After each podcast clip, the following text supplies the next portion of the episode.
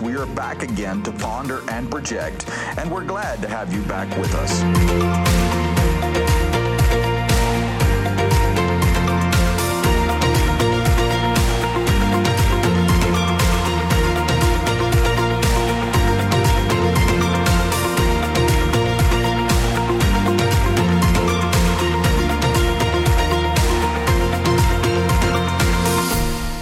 This week's episode, Jim speaks to us about some of the things that we love.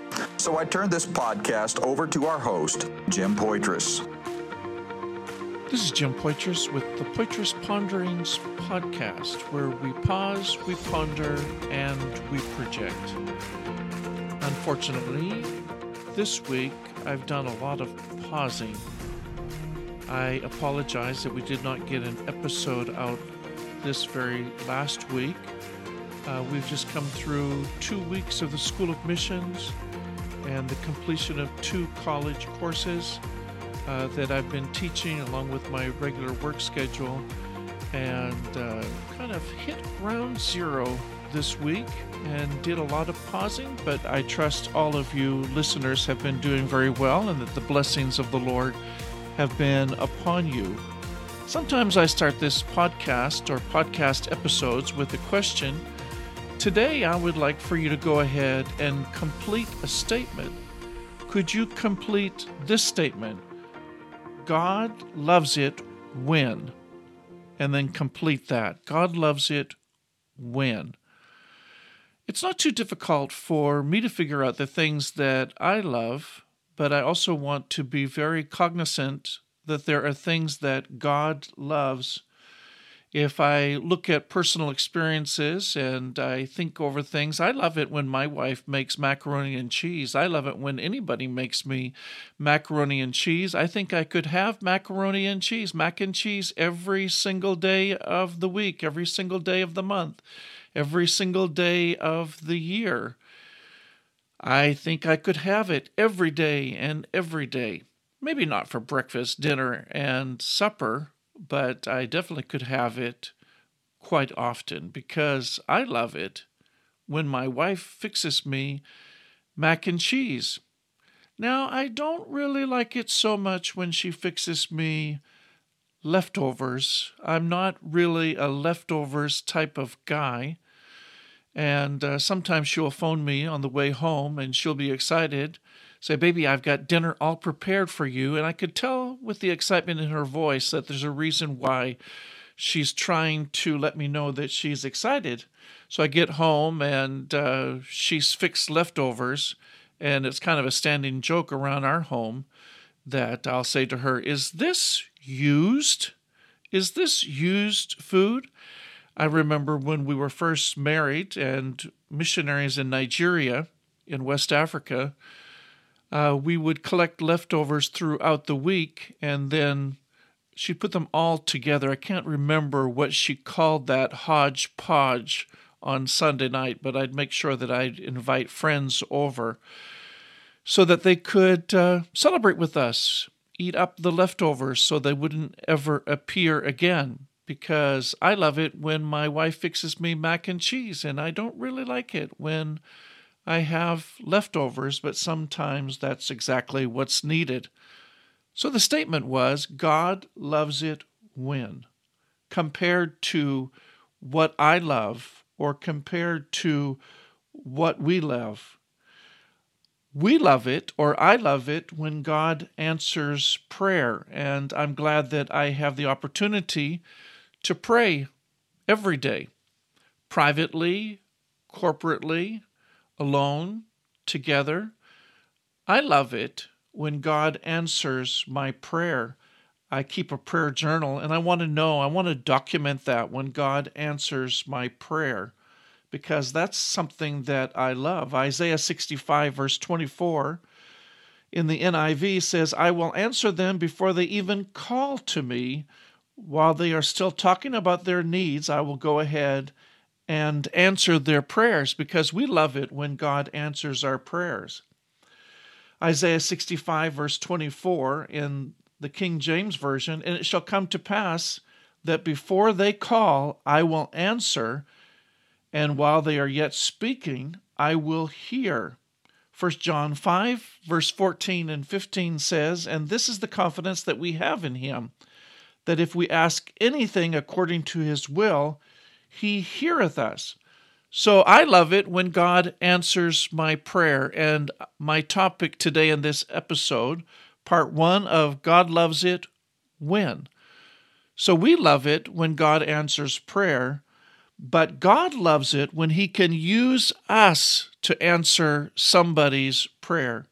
He loves it when He can use us to answer someone's prayer. You say, "Well, Jim, how do you know that that's actually true?" Well, 1 Thessalonians 5:17 says that we should pray without ceasing, that we should go ahead and pray throughout the day. 1 Timothy chapter 2 verse number 8 says, I desire, therefore, that in every place men should pray without anger or quarreling or resentment or doubt in their minds, lifting up holy hands.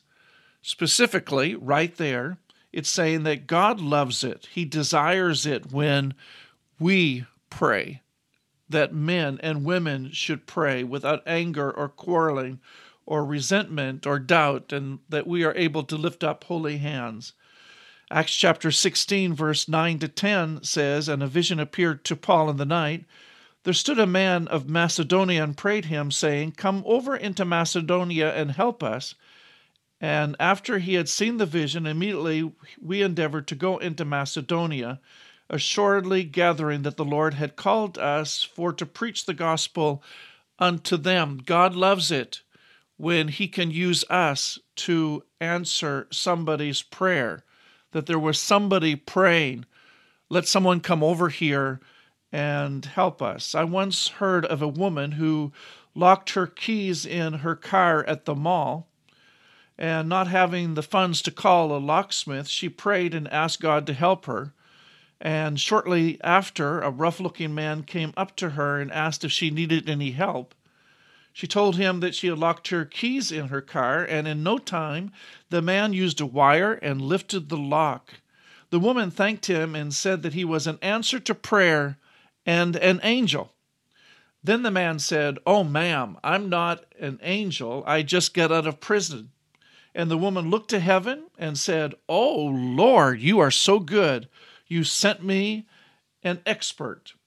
I love that little story. Acts chapter 2, verse 16 and 18. And my second point today is I love it, we love it when God fulfills prophecy or when there are prophecies that take place. Acts chapter 2, verse 16 to 18. But this is that which was spoken by the prophet Joel.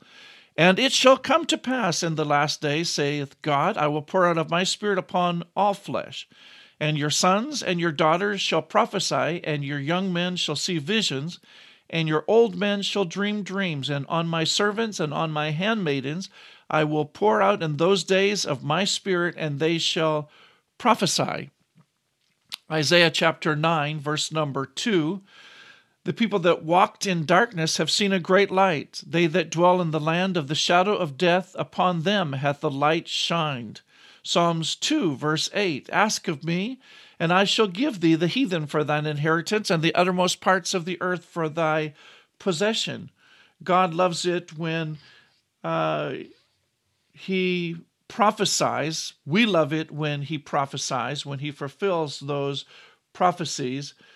Uh, I don't know about prophecies that you may be remembering right now, but I remember two specifically. Once I was in South Africa and there was a prophecy came forth and the prophecy simply said meet you in the field and then more recently a prophecy came forth i prepare the field i prepare the pathway i will be with you each step of the way we love it when god prophesies when he fulfills his word his prophetic word but i believe that god loves it when he can use us to answer the prophecy. You can say, well, how is it possible that he can use us to answer prophecy?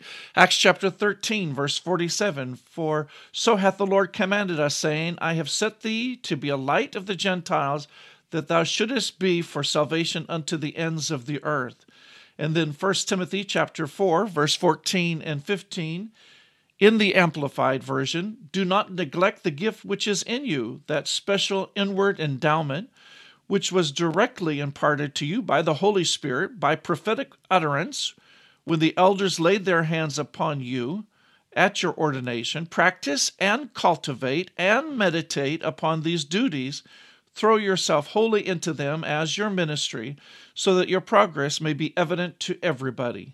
I like that. Practice and cultivate and meditate upon these duties. Throw yourself wholly into them as your ministry so that your progress may be evident to everybody, so that the Lord can use you to answer the prophecies that He's given in His Word. We love it when God's Word is fulfilled. My third point today we love it when God's Word is fulfilled. Luke chapter 4, verse 18 and 19 The Spirit of the Lord is upon me, because he hath anointed me to proclaim good news to the poor.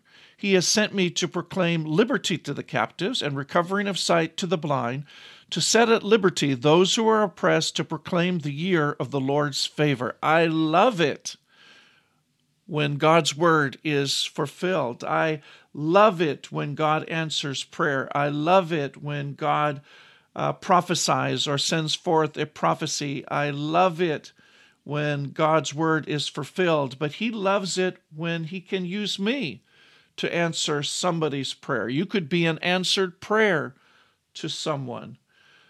Uh, he loves it when He can use us, He can put us right inside that answer to prophecy. And He loves it when He can use us to fulfill His word. Luke chapter 4, verse 20 to 21.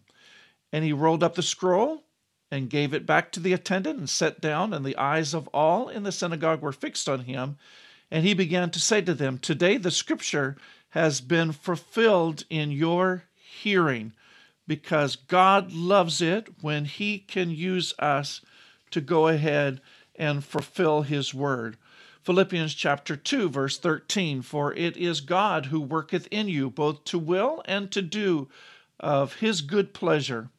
And then Matthew 28 18 to 20 and Jesus came and spake unto them saying all power is given unto me in heaven and in earth go you therefore and teach all nations baptizing them in the name of the Father and of the Son and of the Holy Ghost teaching them to observe all things whatsoever I have commanded you and lo, I am with you always, even unto the end of the world. Amen. God wants to use your hands. God wants to use your feet.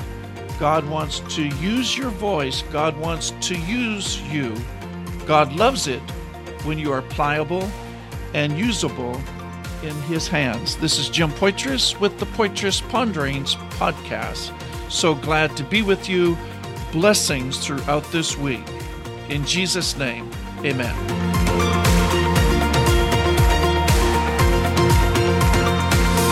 So, what is it that you love? Praying that you are blessed with a little bit of whatever that is this week. God bless.